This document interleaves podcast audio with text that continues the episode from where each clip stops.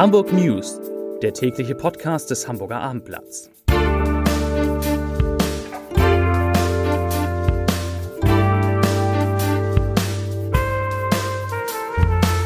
Herzlich willkommen und moin moin. Mein Name ist Stefan Steinlein. Heute geht es um einen Streit, der schon seit Monaten Stadtplaner, Denkmalschützer und die Deutsche Bahn beschäftigt und in dem es Neues gibt. Es geht um den Arbeitsalltag in den großen Hamburger Firmen, wenn die Pandemie einmal erfolgreich bekämpft sein wird. Es geht um die aktuelle Entwicklung der Corona-Zahlen in Hamburg, um das Testzentrum am Flughafen und um eine Auseinandersetzung, die im Hamburger Hafen tobt. Zunächst aber, wie immer, die Top 5. Die fünf meistgelesenen Artikel auf abendblatt.de. Auf Platz 5 nach Erdrutsch Beliebtes Strandbistro auf Sylt bleibt geschlossen. Auf 4 Hamburger Tagestouristen aus MacPom rausgeworfen. Auf 3 Säulenspieler. Bold umschmeichelt Wunschstürmer Terodde. Auf 2 Flughafen Hamburg, gestern Mallorca, heute Quarantäne. Und auf Platz 1 Corona.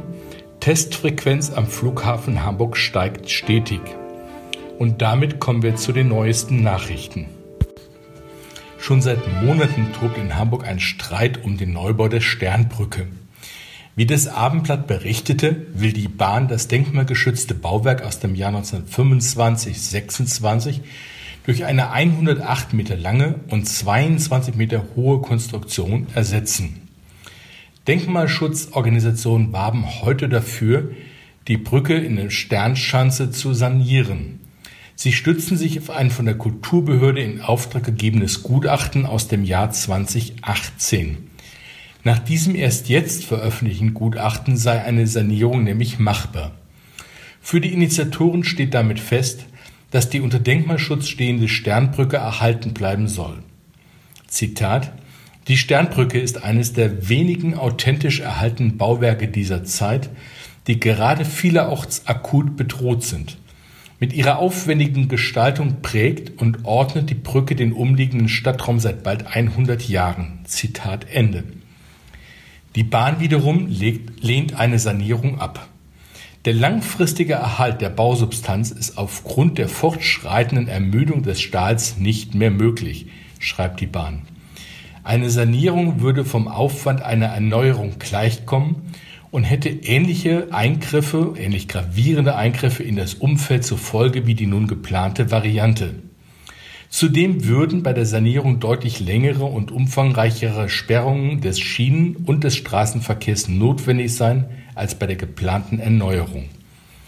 In diesem Zusammenhang warnt die Bahn auch vor einer Kostenexplosion zulasten des Steuerzahlers, wenn man die mit dem Senat beschlossene Planung jetzt wieder komplett ändern würde unser nächstes Thema. Zum Corona-Komplex. Die Zahl der registrierten Corona-Infizierten in Hamburg ist bis heute Mittag nur leicht, nämlich um 14 weitere Fälle gestiegen. Diese Zahl sei aber nur vorläufig, das sagte der Gesprächer der Gesundheitsbehörde Martin Helfrich.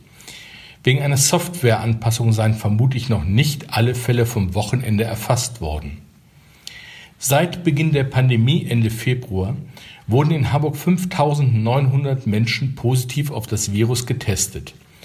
Rund 5.200 davon können nach Schätzung des Robert Koch Instituts inzwischen als genesen angesehen werden. In Hamburger Krankenhäusern werden 15 Menschen behandelt, neun von ihnen lagen zuletzt auf Intensivstationen. Laut Behörde seien die Hamburger Kliniken weit entfernt von einer nicht mehr handhabbaren Situation. Seit Inbetriebnahme des Corona-Testzentrums im Terminal Tango am Helmut-Schmidt-Flughafen werden immer mehr Menschen auf das SARS-CoV-2-Virus getestet. In der ersten Augustwoche waren es rund 8500 pro Tag. Die Behörde geht davon aus, dass es inzwischen erheblich mehr sind. Behördensprecher Helfrich appellierte heute nochmal an die Reiserückkehrer, auch nach einem negativen Testergebnis freiwillig eine volle Woche in häuslicher Quarantäne zu bleiben. Das Testergebnis zeige nur eine mögliche Virenbelastung zum Zeitpunkt des Abstrichs und sei von begrenzter Aussagekraft daher. Nach Abendblattinformationen prüfen die Sozial- und Gesundheitsbehörde sowie die Kassenärztliche Vereinigung angesichts der Masse der Mallorca-Rückkehrer am Flughafen eine Ausweitung des Testzentrums Terminal Tango. Nach zwei Monaten Umbauzeit sind jetzt fast alle 1500 Linienbusse der Hochbahn und der Verkehrsbetriebe Hamburg-Holstein, also VHH, mit Trennscheiben für die Busfahrer ausgerüstet worden. Damit können auch in Corona-Zeiten die vorderen Bustüren wieder für Fahrgäste geöffnet werden. Die Maßnahme trage zur Eindämmung des Virus bei, indem sie Busfahrer und Fahrgäste vor Infektionen schütze, hieß es heute.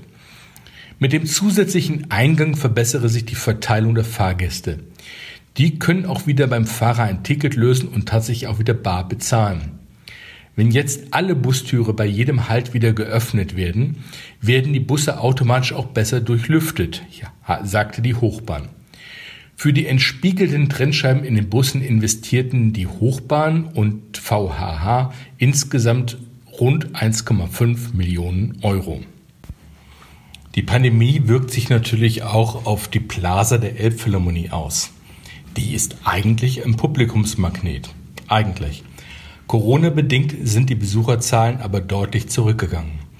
Seit Wiedereröffnung der Plattform, das war am 25. Mai, bis zum 12. August kamen gerade mal 300.000 Besucher.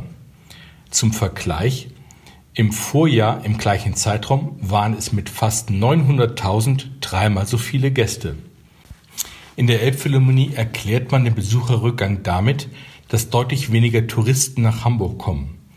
Auch werde über das Besuchermanagement sichergestellt, dass sich wegen der Abstandsregelung deutlich weniger Menschen gleichzeitig auf der Plaza aufhalten als vor der Krise. Die Elbphilharmonie empfiehlt, den Besuch online zu reservieren. Allerdings sei auch ein Spontanbesuch weiter möglich. Auch nach der Corona-Krise wird der Arbeitsalltag in vielen Hamburger Firmen ein anderer sein als vorher. Nach einer Abendblatt-Umfrage unter den größten Unternehmen der Stadt wollen nahezu alle Konzerne künftig mehr Homeoffice als vor der Pandemie ermöglichen. Auch sollen Dienstreisen, vor allem mit dem Flugzeug, zurückgefahren werden. Wenig überraschend halten sich nur Airbus, Lufthansa Technik und der Flughafen beim Thema Dienstreisen auffällig zurück. Schließlich geht es um ihr Kerngeschäft, das Fliegen zu auswärtigen Terminen. So heißt es von Airbus, Zitat, Dienstreisen per Flugzeug erfolgen in der Regel über Distanzen, bei denen das Auto wenig sinnvoll ist. Zitat Ende. Beim Handelskonzern Otto setzt man dagegen bewusst auf Alternativen zum Flugzeug. Schon weit vor Beginn der Corona-Krise haben wir, speziell im innerdeutschen Verkehr, wo es sinnvoll umsetzbar war, die Anreise per Bahn empfohlen, um Inlandsflüge zu reduzieren. Das behalten wir bei, heißt es bei Otto. Unser nächstes Thema. Eine engere Zusammenarbeit der norddeutschen Seehäfen rückt näher. Nach Hamburgs Wirtschaftssenator Michael Westhagemann hat sich auch Niedersachsens Wirtschaftsminister Bernd Althusmann für eine solche Kooperation ausgesprochen. Dem Hamburger Abendblatt sagte der Minister, eine Intensivierung der Zusammenarbeit der norddeutschen Containerhäfen unter Beachtung wettbewerbsrechtlicher Aspekte liegt im niedersächsischen Interesse. Es geht darum, dem internationalen Handel das optimale Umschlagsangebot an der norddeutschen Küste zu unterbreiten. Davon können wir am Ende alle profitieren, so Althusmann. Er verwies auf die Kooperationsgespräche zwischen den beiden großen Terminalbetreibern in den deutschen Häfen, nämlich Hala und Eurogate. Zentraler Bestandteil der angedachten strategischen Kooperation zwischen Hala und Eurogate sollte auch der Jade Weser Port in Wilhelmshaven sein, wo Eurogate sein Containerterminal betreibt. Der bietet den immer größer werdenden Containerschiffen uneingeschränkte Erreichbarkeit und zwar unabhängig von der Tide. Angesichts des harten Wettbewerbs der nordeuropäischen Seehäfen hatte Westhagemann zuvor eine Kooperation der deutschen Häfen ins Spiel gebracht, um sich gemeinsam der Konkurrenz in Rotterdam und Antwerpen zu stellen. Wir müssen bei den Häfen anfangen, norddeutsch zu denken und nicht in Landesgrenzen, hatte Westhagemann dem Abendblatt gesagt. Die Welt hat sich verändert. Hat man früher von einer Zusammenarbeit abgesehen, ist sie heute notwendig geworden, so Westhagemann. Die Vorstandsvorsitzende der HALA, Angela Titzrath, begrüßte den Vorstoß. Die Aussagen von Wirtschaftssenator Michael Westhagemann zu den laufenden Gesprächen mit Eurogate stärken das Verhandlungsmandat der HALA. Wir haben stets betont, dass ein Ergebnis der Gespräche zunächst eine unternehmerische Entscheidung über Risiken und Chancen ist, die jedoch neben der kartellrechtlichen Prüfung die Unterstützung der politisch Verantwortlichen in den norddeutschen Ländern haben sollte. So Frau Titzrath. Bei so viel Einigkeit sollte es schon bald zu Ergebnissen kommen. Aber der Teufel steckt bekanntlich im Detail. Das nächste Thema. Ein unbekannter Mann soll eine 13-Jährige auf ihrem Weg zur Schule in der Straße Niendorfer Gehege mehrfach angesprochen und auch angefasst haben. Jetzt sucht die Hamburger Polizei nach Zeugen, die Hinweise zu dem sexuellen Missbrauch geben können. Wie das Mädchen der Polizei berichtete, sei es in den ersten drei Tagen der vergangenen Woche jeweils gegen 7.30 Uhr von einem etwa 45-jährigen Mann angesprochen.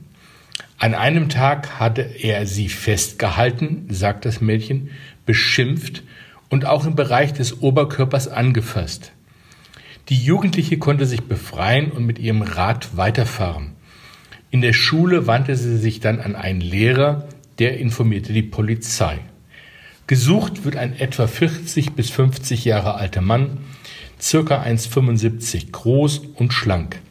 Er hat kurze, helle Haare, trug eine schwarze Jacke und ein blaues T-Shirt. Der Mann war mit einem schwarzen Auto unterwegs. Wer etwas beobachtet hat oder Hinweise auf die Identität des Mannes geben kann, wird gebeten, sich unter der Hamburger Rufnummer 4286 5678 9 beim Hinweistelefon der Polizei oder an jeder Polizeidienststelle zu melden. Und jetzt, wie immer zum Ende unseres Podcasts, kommen wir zum Leserbrief des Tages. Er kommt heute von unserer Leserin Silvia Böker und er befasst sich mit dem Thema Urlaub in Corona-Zeiten. Frau Böker schreibt, Hauptsache Urlaub.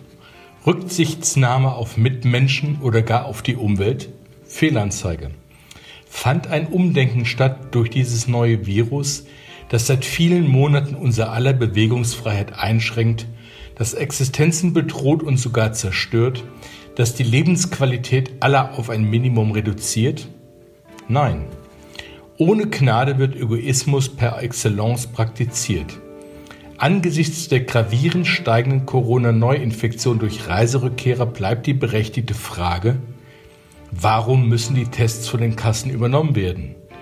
Wer bewusst in deklarierte Risikogebiete fliegt oder fährt, sollte dieses Testverfahren aus der eigenen Tasche finanzieren.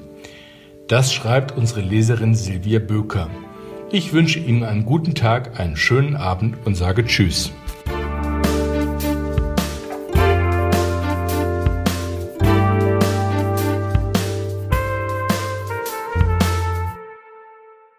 Weitere Podcasts vom Hamburger Abendblatt finden Sie auf abendblatt.de slash podcast.